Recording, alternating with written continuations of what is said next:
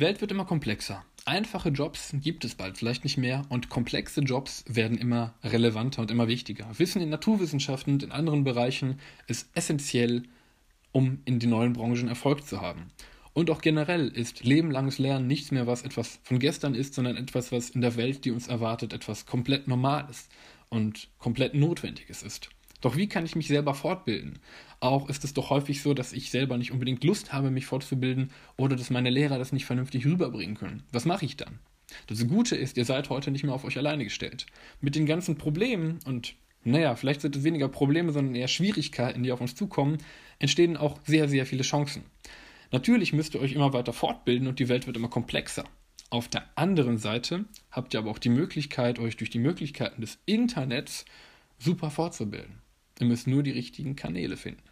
Und über das geht es heute, über ein paar kleine Tipps in dem Bereich und wie ihr euch kostenlos mit guten Quellen, wann ihr wollt, wie ihr wollt und unabhängig von anderen Leuten, von eurem Geldbeutel und vielleicht sogar mit Spaß fortbilden kommt, äh, könnt. Willkommen zu Mr. Blüglauf. Einen wunderschönen guten Tag und herzlich willkommen zu Mr. Blue Glove. Heute nicht Notfallmedizin und mehr, sondern freie und spaßige Bildung und mehr. Wie komme ich auf das Thema?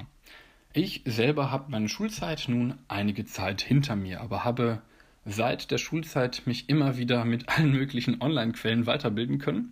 Unter anderem damals The Simple Maths im Matheunterricht haben mir sehr weitergeholfen.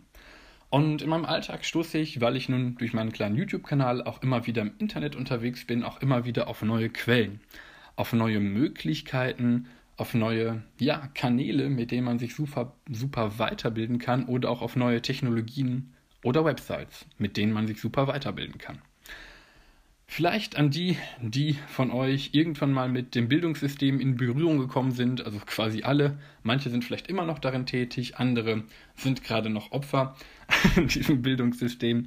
Ist es leider häufig so, dass das, was man lernt, dass man das vielleicht mal lernen muss und es irgendwann mal Sinn hat und vieles von dem vielleicht auch keinen Sinn hat. Aber das Problem, was häufig dabei ist, dass Lernen nicht unbedingt Spaß macht. Das finde ich persönlich sehr schade, weil gerade ich, ja, Lernen etwas etwas ist, was ich persönlich unheimlich schön finde und was einem immer wieder die Möglichkeit in den Horizont erweitert. Und deshalb möchte ich euch auch immer mal wieder in diesem kleinen Podcast hier einige Sachen empfehlen, die mir so über den Weg laufen. Ob ihr die natürlich verwendet oder nicht, bleibt euch überlassen, aber ich glaube, besonders so Fächer wie Naturwissenschaften, die eigentlich super spannend, super sinnvoll sind, werden häufig so vermittelt, dass man irgendwann denkt, das verstehe ich nicht, ich bin zu blöd und das dann irgendwie sein lässt. Ähm, ja, und das finde ich persönlich sehr schade, weil es einem sehr viele möglichen Wege, sehr viele auch Einsichten in die Welt versperrt. Die Empfehlung, die ich euch heute mitgeben möchte, ist einmal die Website oder auch die App Brilliant. Brilliant.org, also B-R-I-L-L, Brilliant, wie es geschrieben wird, .org. Eine Seite, auf der man verschiedenste kleine Rätsel lösen kann aus den verschiedensten Bereichen der Naturwissenschaften. Ich habe tatsächlich gestern um 3 Uhr, nachdem ich mir ein Video angeschaut habe, durch eine Empfehlung in diesem Video diese Seite noch besucht und das direkt mal ausprobiert im Bereich des Machine Learnings, habe mir lineare Regression angeschaut, ein ganz schlimmes Wort, komme ich gerade in meiner Bachelorarbeit auch immer wieder mit in Berührung. Und die Erklärung, die dort gewesen ist, fand ich sehr, sehr schlüssig und es machte eigentlich echt Spaß, das zu verwenden. Und abgesehen davon gibt es natürlich noch viele andere Möglichkeiten, sich weiterzubilden. Es gibt viele Kanäle, die sich mit den verschiedensten Themen beschäftigen. Ich bin jetzt einer, der den Fokus auf Notfallmedizin hat, aber da gibt es zum Beispiel auch noch Notfallmedizin und abgesehen von den ganzen deutschen Kanälen gibt es auch noch englische.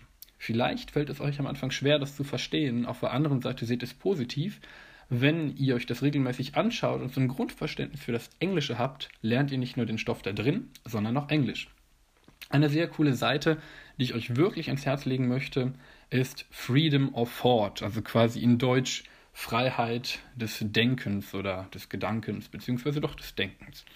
Ähm, dieser YouTube-Kanal, alles kleingeschrieben auseinander, ähm, beschäftigt sich mit den verschiedensten Themen, hat auch ordentlich schon Klicks bekommen, ähm, was für die Qualität spricht und die Videos, die ich mir bis jetzt angeschaut habe, waren wirklich immer top. Das Schöne ist, Der bezieht sich sogar auch noch auf Quellen und gibt teilweise die Quellen an in der psychologischen Literatur oder in der allgemeinen Literatur. Und das finde ich sehr, sehr, sehr cool.